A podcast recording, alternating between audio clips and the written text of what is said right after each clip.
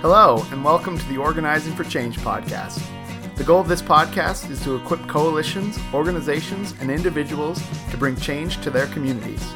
The host of the Organizing for Change podcast is the Coalition Coordinator for Avon, Massachusetts, Amanda Decker. Thank you for listening. Welcome to episode 30 of the Organizing for Change podcast, where our goal is to equip coalitions, organizations, and individuals to bring change to their community. If you are new to the podcast, I just wanted to let you know about another resource we provide. It is our Facebook group, simply called Coalition Coordinators. This group is designed as a resource for substance use prevention coalition coordinators. I hope that you join us and other substance use prevention coordinators around the globe for ideas, discussion, and support. I just want to say a shout out to some of our new members. Welcome E.B. Hope, Jacqueline Weiner, Kayla Rose, Jess Saley, Jody Hanish, Community Coalitions of Idaho, and the Alliance Bristol County. Today I am joined by Dr. Nicholas Chadi. He is a Boston Children's Hospital pediatrician specializing in adolescent health and addiction. Dr. Chadi was raised in Montreal and completed a double diploma in jazz piano performance and health sciences before obtaining his medical degree at McGill University. He strives to provide better health care for vulnerable children and adolescents and has worked with marginalized communities in rural and urban Canada, South America, and Sub Sahara Africa. He is passionate about medical research, journalism, and healthcare policy. He combines his clinical duties with medical writing, policy, research work in the areas of substance use, mental health, social pediatrics, and mindfulness, meditation, and chronic illness. In his spare time, Dr. Chadi enjoys singing with his a cappella group, The Eight Tracks. You are going to find this conversation fascinating, and I hope that you enjoy. Welcome to the Organizing for Change podcast, Dr. Chadi. I'm so excited to have you on. Hi, Amanda. I'm also very excited to be on. Thanks for having me. Yeah, and you are a pediatrician and you're also a pediatric addiction medicine fellow at Boston Children's Hospital, not too far from us. That's right. And I was just curious, what made you focus on adolescent addiction? That's such a specific thing to focus on, and how did you get into this field? Yeah, well, I think it, it goes back a little while. Um, when I got into medicine, I was uh, very interested in working with adolescents. Um, I had worked in summer camps as a teen myself, and I enjoyed that relationship with, with teens. I thought it was an interesting just period of life. Um, and through medical school and then specializing in pediatrics and eventually in adolescent medicine, um, I got very, very interested in all sorts of substance use problems. I thought it was a really timely area uh, to be in um, and I thought that uh, like young people with substance use problems really needed help, and there really weren't uh, that many resources and, and specialists uh, to provide that help. That's fascinating. And I noted too that your summer camp experience, now that was in Canada, correct? That's right. Yeah, I was born and I grew up in Canada. I moved to Boston uh, just under two years ago.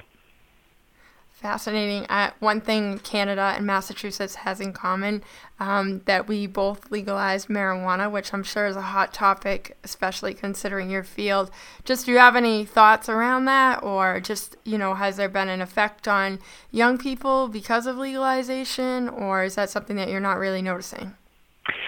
Yeah, that's an excellent question. Uh, it definitely is a very hot topic. I think it's a little bit early still to talk about any impacts that legalization might have on young people. Uh, legalization in Canada is very new. It's only been six mm. months. I think some potential impacts is that, that it might increase access to, to products, which I guess might be a good or a bad thing uh, because it might avoid some young people uh, from using products that might be off the street, uh, unregu- like unregulated, um, unverified. So I think we'll, we'll have to see what happens. I noticed one thing I saw just looking around to see what the difference was in Canada and Massachusetts. I noticed that there's some pretty strong warning messages that Canada has compared to maybe some of the messaging we have here. And, um, you know, just in talking with young people, it seems like a lot of them are confused whether marijuana is safe, safer than alcohol. I don't know if that's something that you're hearing or, you know, how you talk about that. I think this is a really key piece. Um, and I also think that um, messaging and even policies really vary from state to state in the U.S. Um, and are mm-hmm. very rapidly changing. Uh, I'm very interested in understanding how young people conceive and perceive marijuana. I do research about that, um, perceptions of risks and perceptions of harms. Um, and I, I don't think that we actually really know what's the best way of, of speaking to adolescents about marijuana. Um, I think we're at a time now that because of this whole movement towards legalization, uh, young people think that marijuana is a lot less harmful um, than they used to, let's say 10 or 20 years ago. So there definitely is a lot of room for uh, effective public health campaigns to make sure that young people are well aware um, that using marijuana when they're, they're young and their brain is still changing can have long lasting consequences. Sure. A lot of times I hear young people talk about maybe they use marijuana for depression or anxiety. Is that something that you've experienced or something that you recommend? That's definitely something that I hear a lot in my practice. And so I see uh, teens and young adults, ages anywhere between 12 and 30, uh, in a specialized substance use clinic, but also in primary care. And I hear this sure. type of idea constantly. So young people telling me, "Oh, I I smoke marijuana, or I, I use you know different forms of marijuana. I vape it, or I, I have edibles, and it helps with my anxiety and my depression." So I think that in the moment, uh, pretty much anyone, well, actually, not anyone, because some people have very negative experiences with marijuana in the moment. But a lot of people would say that the effect of the drug itself will help you feel less stressed, feel less depressed, um, and, and you know get you high, which is for for many people a pleasant mm-hmm. feeling in the short term. Sure. But it it really doesn't do much in terms of reducing your depression or anxiety um, mm-hmm. on in the long term. And really, what happens is once you're off the effect of marijuana, you often will will feel worse. So there's sort of a reverse effect. Um, and you're kind of chasing the cycle where using marijuana will give you a few hours of relief, and then once you're off the effect of the drug, you might feel worse. So really, I I never recommend using marijuana to treat a mental health problem like like depression or anxiety, especially not in in young people. Uh, we don't have uh, science showing us that it it works, and we do have a lot of science suggesting that it, it can be very harmful and can actually increase your risk of developing uh, anxiety, depression, and other mental health problems fascinating. I know another thing too that I've heard young people say that they might have negative side effects from the medications that they've been prescribed. So they'll say, you know, I use marijuana to ward off some of those side effects. I don't know if that's something that you've heard or. That is something that I've heard. Yeah, and I think we have to be careful also with the idea of medical marijuana. And I'll just yeah. open in brackets here. And so the term medical marijuana really comes from the marijuana industry, not from the healthcare industry or, or mm-hmm. healthcare providers. Um, and, and really what it means is that um, some people use marijuana for medical reasons. Uh, it doesn't necessarily mean that it, it helps or that it's you know medically effective. Um, so I think there's a lot of, of information out there that comes from different sources, and you know, medical marijuana dispensaries or companies may may advertise uh, several benefits like perhaps helping with side effects from medications. And it could be tempting for, for anyone really who's having those side effects to try uh, marijuana. But as far as we know, we really don't have any studies that show that marijuana is an effective way of dealing with side effects like this. And I'll, I'll make one exception though, because for mm-hmm. uh, teens or adolescents um, that have cancer and are, are taking chemotherapy or, or, very aggressive treatments, marijuana sure. actually can help um, with those symptoms. But that's mm-hmm. really pretty much the only kind of side effect that I would say has research behind it for using um, quote unquote medical marijuana. Fascinating. I know another thing too that I've just been thinking a lot about is just the whole change. So I've been doing um, working in the prevention field for the last 15 years, and just something that's kind of changed over the last couple of years when it comes to working with young people um, is the whole issue of electronic um, vaping devices. And I don't know if that's something that you're experiencing with youth coming to your office for nicotine addiction or if you've really noticed a big change over the last few years and just kind of what are your thoughts maybe around that? Definitely. So I think that we can both agree that um, vaping or electronic cigarettes is really another hot topic uh, these days. So um, e-cigarette use in, in adolescence um, has shown the highest increase in use of any substance in kind of recorded history for high school students. We've seen in the span of, of not even 10 years uh, e cigarettes being something that was not even known about to something that about a third of, of high school seniors now uh, use or say they've tried. So, definitely something that I see in my practice. So, I've seen several, several young people coming and saying that they've developed an addiction to nicotine through uh, a vaping device or an electronic cigarette. The most commonly used one is is the one by sold by Juul Labs that has um, mm-hmm. really big chunk of market shares right now, and I think it can really bring a range of different problems. So some people, some young people are using the electronic cigarettes or vaping devices to vape nicotine. I would say that's that's a big part of, of who I see, and then some other people will will use it for marijuana as well. Um, it's very hard to find um, liquids that would contain only flavoring um, and no kind of substance or drug in them. Um, so I would say that um, it's definitely kind of an emerging issue, and from a prevention side of things, we didn't really see it coming. Uh, so it happened quickly and all of a sudden, um, and so now a lot of health providers and doctors and schools and public health uh, departments are really trying to understand how we can deal with this this issue because it's huge.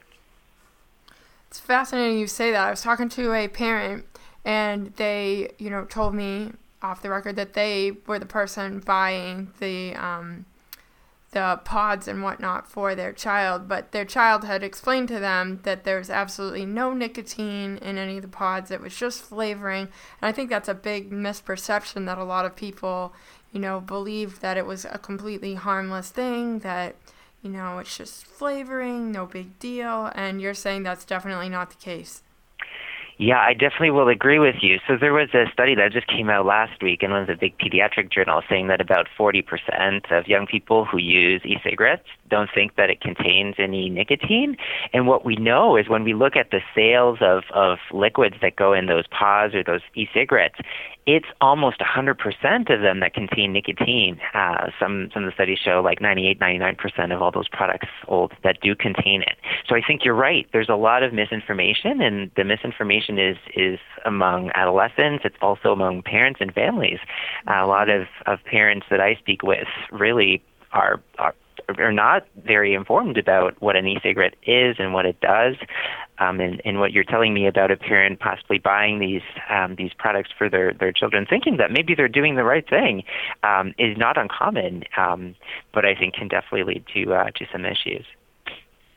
Yeah, and when I think about parents too, I think there's just that whole thought about you know, they'd rather their kids experiment and them know about it or experiment with drugs and alcohol at home so they can kind of teach them what safe use is. And, you know, what would you say to a parent who just thinks, well, as long as they do these kinds of things and I'm there with them, it's, it's fine? Yeah, you're bringing in a very important point. I think there's um, there's a lot of discussion on what's the best way of parenting an adolescent to try to prevent them from having problems with drugs and alcohol. So I think one thing that we know for sure is the later a teen starts using alcohol or drugs, the lower their chances are of having problems or trouble with it.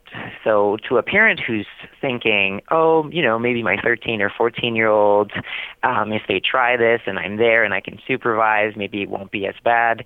That really is not uh, true because, it, in a way, it's, it's sort of a message that we're sending teens that using drugs and alcohol at a young age is, is okay as long as we do it in a certain way.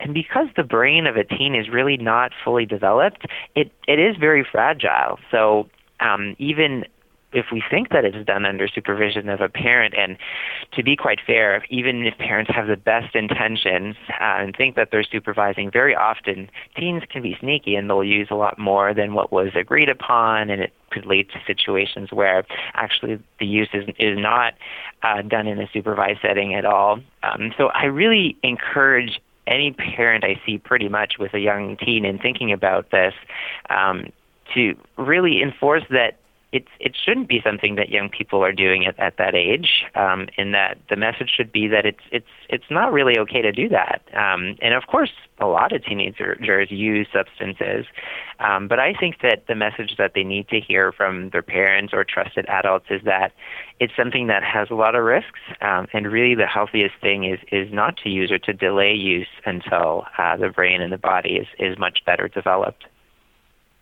That's really great advice. When you think of when a parent should be having that kind of conversation, you know, what what, you know, age do you think would be appropriate for them to start having that kind of conversation?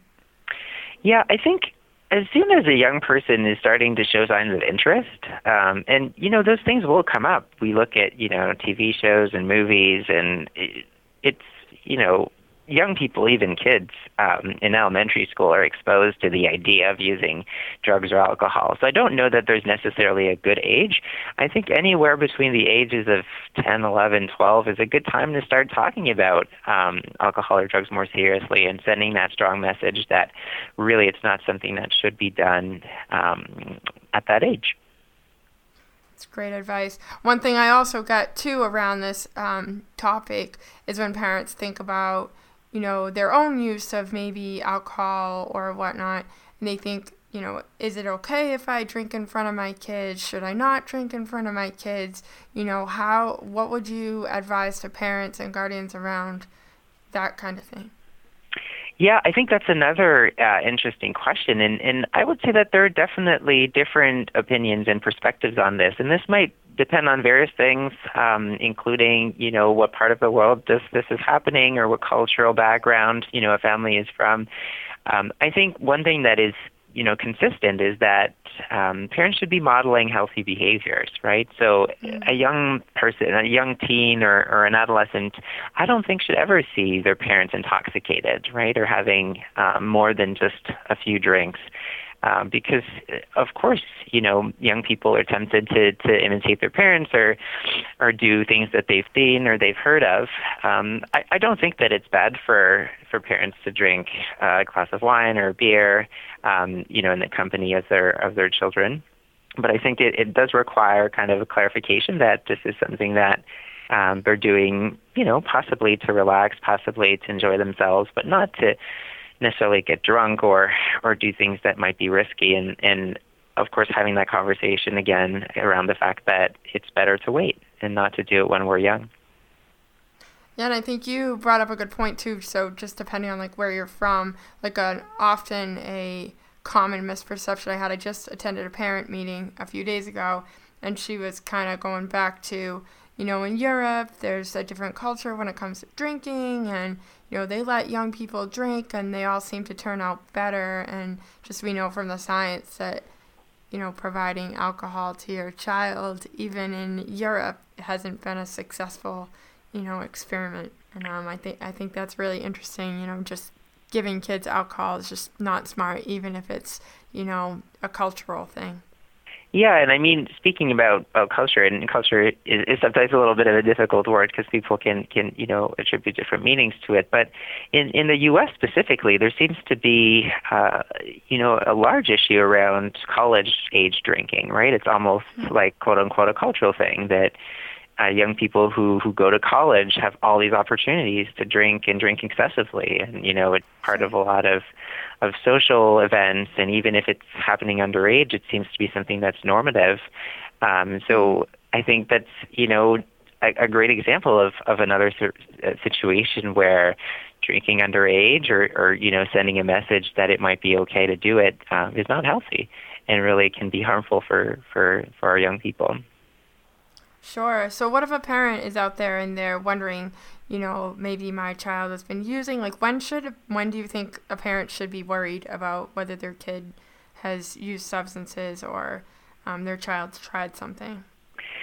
Yeah, so I think there are sometimes some subtle signs and some not so subtle signs that uh, there's there's an issue with with alcohol or substance use. I think I'd, I'd like to backtrack a little bit and say that ideally uh, there'd be an open conversation about this in in mm-hmm. every home, right? And and sometimes parents have their own experiences with substance use or substance use problems. Uh, so I think it's it's ideally a discussion that would be prepared through I guess several years of having open discussions about what's okay, what's not okay, and yes, it's okay to talk about it with a parent. And if you know you're curious about certain substances, well, it, you know it's a good idea to talk about it. And then in terms of recognizing kind of signs that there might be actually something going on that parents are not aware, well, you know, anything that would have to do with changes in, in grades at school or losing interest in certain activities or changing peer peer groups or seeing your, your teen or your, your child hanging out with different people who might be using drugs or alcohol, um, possibly, you know, money disappearing or not being accounted for, um, things being stolen or lost, um, comments from school. I think those are all signs that something like substance use might be going on, but those are very like not specific. It could be something else that's happening yeah. also. You know, it could be a mental health issue, it could be a social problem, it could be a number of things. I think we have to be aware, keep it on our radar, and you know, for every parent, it's I think it's smart to think that it's possible that their child or teen will at some point be using substances and having an open conversation about it is is a nice way to make sure that we don't get too many surprises. Yeah, and I think the open conversation is so important. So I currently work, um, I share space with a nurse at our school. Um, and one of the things that they've been doing, uh, they started doing last year, is something called SBIRT, which I know you're familiar with. So maybe you could just explain that to our our listeners and I know that's been really helpful for us and just like opening, you know, for the school nurse to open lines of communication to talk about substance use. Yeah, thank you for bringing this up. So SBIRT is an abbreviation that stands for S screening, uh, BI for brief intervention, and RT for referral to treatment. And what it means is in the span of a few minutes, uh, a healthcare provider or school provider can screen to see if there's a problem with drugs or alcohol, have a, a short conversation about it with a young person, and then refer them to other services or other providers if, if there's an issue or if there's a need. Um, can be done by a primary care doctor during kind of a, a, a regular visit. It can be done uh, by a school nurse at school. Um, it could even be done in, in the community in different uh, settings. And I think that the nice thing about it is that we have very good tools um, to be able to pick up these uh, substance use problems early on by asking only sometimes one or two questions. Uh, so it can be done very quickly. Uh, it's very accessible, and, and school nurses now are doing it more and more. Uh, one thing to know is that there's a very ex- uh, exciting policy in Massachusetts where every middle and high school is now required uh, to have all of their students undergo SBIRT at least once by the time they graduate It's a policy that's that's about a year old now um, and is unique across uh, the country. Massachusetts is currently the only state that has a policy like that to implement SBIRT in schools. Um, and definitely, I think a lot of providers and primary care doctors uh, in this state are, are, also very proactive in doing SBIRT and doing more screening uh, during their visits uh, with kids and teens. Yeah, I think that was one of the original concerns uh, that the school nurse had here is that it would take a long time. And um, she's reported back to us that it really hasn't added on time. She's been able to do the screening along, um, combine it with some of her other screenings, and really it's only been like an extra minute or two, which is um, definitely different than when we first heard about mandatory SBIRT compared to how it actually uh, works when it's been implemented. Yeah, and I think another exciting um, aspect of it is so I'm, I'm involved in, in research. I, I like to study um, the effects of different interventions and see if it can help prevent or delay uh, drug problems in kids. And one of the recent studies that I've been a part of um, was asking uh, just over 800 students in, in Massachusetts what they thought of this SBIRT process in school, if they thought that it was a good idea, if they thought that it was a sort uh, like a safe space for them to speak uh, with a school nurse or school counselor. And overwhelmingly, uh, young people said that it they thought it was a good idea that an adult at school would ask them about um, drugs and alcohol. They also, for the most part, felt comfortable uh, going back to that person if they or their friends or family had problems with drugs or alcohol. Um, but I think that our research also highlights that um, some people have have fears and reservations, and that some students are afraid of consequences at school. They don't necessarily always know what will happen with that information if they disclose that they've used um, alcohol or drugs. So I think that the the whole SBIRT um, process and programs in schools is something that we can definitely continue to improve on. Um, and I'm I'm I'm looking forward to see how that's going to go, and just the way you're you're talking about it, how in the span of a year or two, a lot of school nurses and providers went from thinking that SBIRT is not something that they could do to something that they actually can do and is pretty easy. Uh, I think we're going to see improvements and and and definitely changes in in how to make SBIRT even more effective and more kind of accessible for everyone. Yeah, when you think about it being more effective, what are some things that you think um, maybe either school nurses or just people who are conducting SBIRT um, could do to make it more effective? Yeah, so I think that you know once we've screened or we've identified someone who's used a substance, um, the next step is is usually to share a few facts or some information that might help convince or, or you know sway the young person towards not using, using less, or using later in their life. I think we're still at a point where we we don't really know the exact you know words or things that we should be telling young people to to really help them make the healthiest decisions. Uh, there are some ideas ideas. Like we know that adolescents don't be don't like being tricked. So telling a teen mm-hmm. that if they start using an electronic cigarette or start smoking a cigarette, well, they might become addicted, and that's going to be great for the big tobacco company that's going to take a lot of money from them long term. Um, and that mm-hmm. actually is a very effective way to to help um, convince young people not to start smoking or using addictive uh, drugs. So, you know, how we can integrate this knowledge that we have about what will actually make young people change their minds about substances or use less um, and, and effectively, you know, train nurses and doctors to do that, I think those are sort of our next steps. Um, and it will require probably some more work, some more research, and, and a lot more training because I think that some nurses are becoming yeah. more comfortable with it. Uh, some people are not so comfortable with it yet. Um, and so that mm-hmm. I guess, why, why I'm involved with some of that work and, and why we have uh, a lot of, of exciting kind of um, places to improve uh, in the future. Yeah, and one thing I've uh, been thinking about just when it comes to uh, some messaging I've heard, I know that the just say no messaging doesn't really resonate well with young people, but something we've been trying out is the just say wait. You know, like if you mm-hmm. wait till your brain is developed and then you want to try different things, like it's a lot it's a lot less dangerous if you wait till your brain is developed. So it's not a just you can never do this. It's a please wait.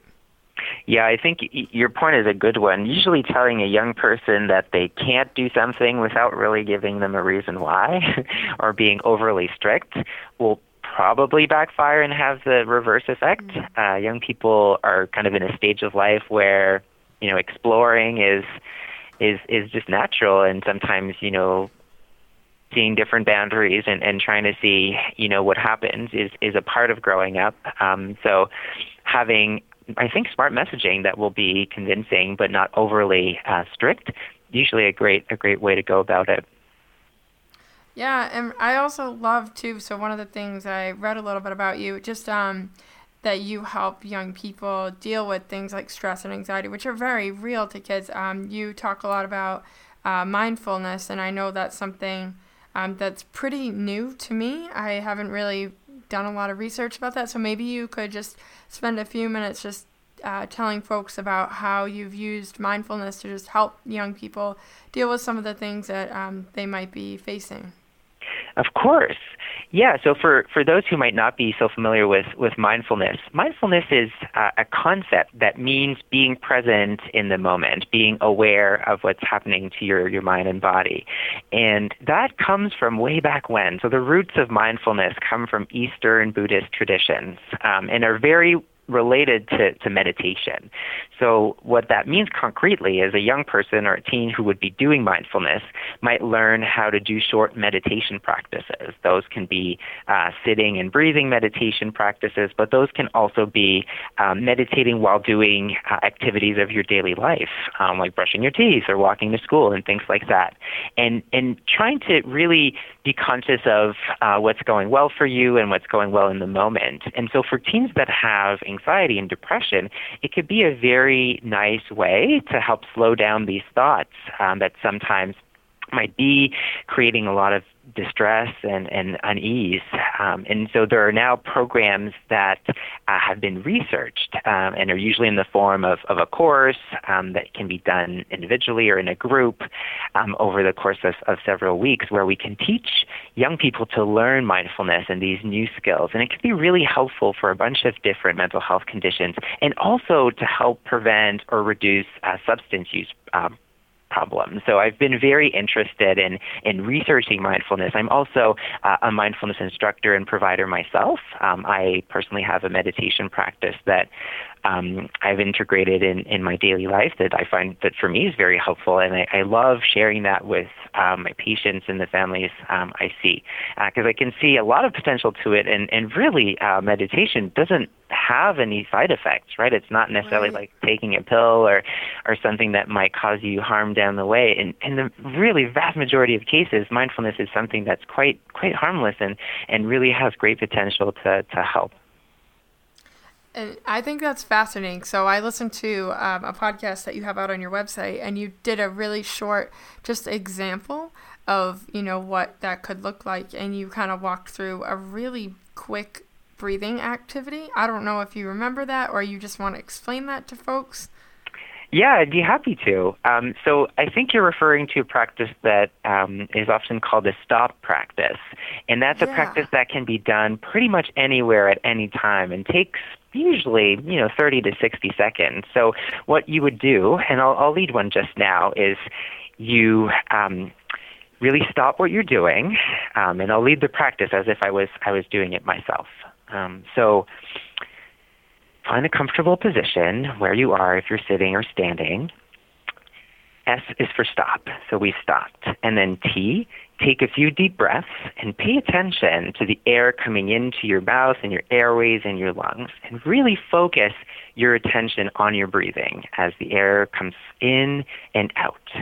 And then as you continue to do that, broaden your awareness and observe, oh, for observe what's happening in your body, in your mind, if you're feeling any tension or physical pain or, or problems, or if you're having any emotions or stress that is, is causing you some difficulty, just observe those and try, try to let them go and not be judgmental or be caught up on them.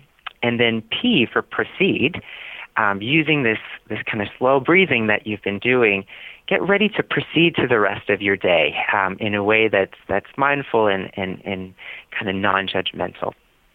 And so that really would be an example of a short stop practice. And I have teens that tell me that they love doing that before a stressful, you know, basketball game or an exam or when they feel like they can't get along with their friends or their parents and they just need to take a few moments to gather their thoughts. Um, so that is just one of many, many examples of, of short meditation practice or mindfulness practice that can be taught and used. I think that's fascinating, especially since, you know, I've kind of heard of the topic but never really learned about it in depth. And I, um, you know, I found just that little exercise so practical. And I think a lot of times when people hear of the topic, they just, I don't know, tend to think of it as some big mystical thing. And um, I tried it out and it was super helpful for me personally. So I think that's really neat. That's great to hear, and and I think one one important thing about it is that you any, anyone needs practice. It's it's like working working a muscle, right? So like if you do it the first time, it might feel really weird. It might not work for you. Yeah. Um, but definitely doing it more and more and having different people guide it for you. And there are a lot of free guided uh, videos or audio uh, clips online that you can get of practices like the stop practice. So there's so many ways to get introduced to it and, and try it in a very non-threatening way, I would say. Yeah, I think for me it was just fascinating to think like, wow, this is something you can take anywhere and you can do at any time and you know, you don't have to like you can take it wherever you go. So that that was really neat. Just kind of aha for me. Great, great. I'm glad this yeah. works for you. I hope you you continue to experience with it. Yeah. Yes, same. Well, this time has flown by, and I really appreciated uh, getting the chance to talk to you. And um, I know our listeners are going to really enjoy this conversation as well. Well, thank you, man. It's really been a pleasure uh, speaking with you. Yeah. Hope you have a great rest of your day. Well, thank you, and you as well.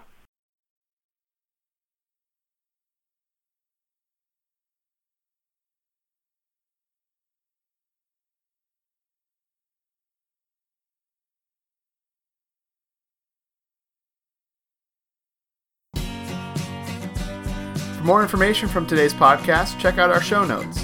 There you can find our contact information, social media, and website. Please get in touch with us if you have any comments or questions. And if you like today's podcast, please share it with your friends. Thanks for listening.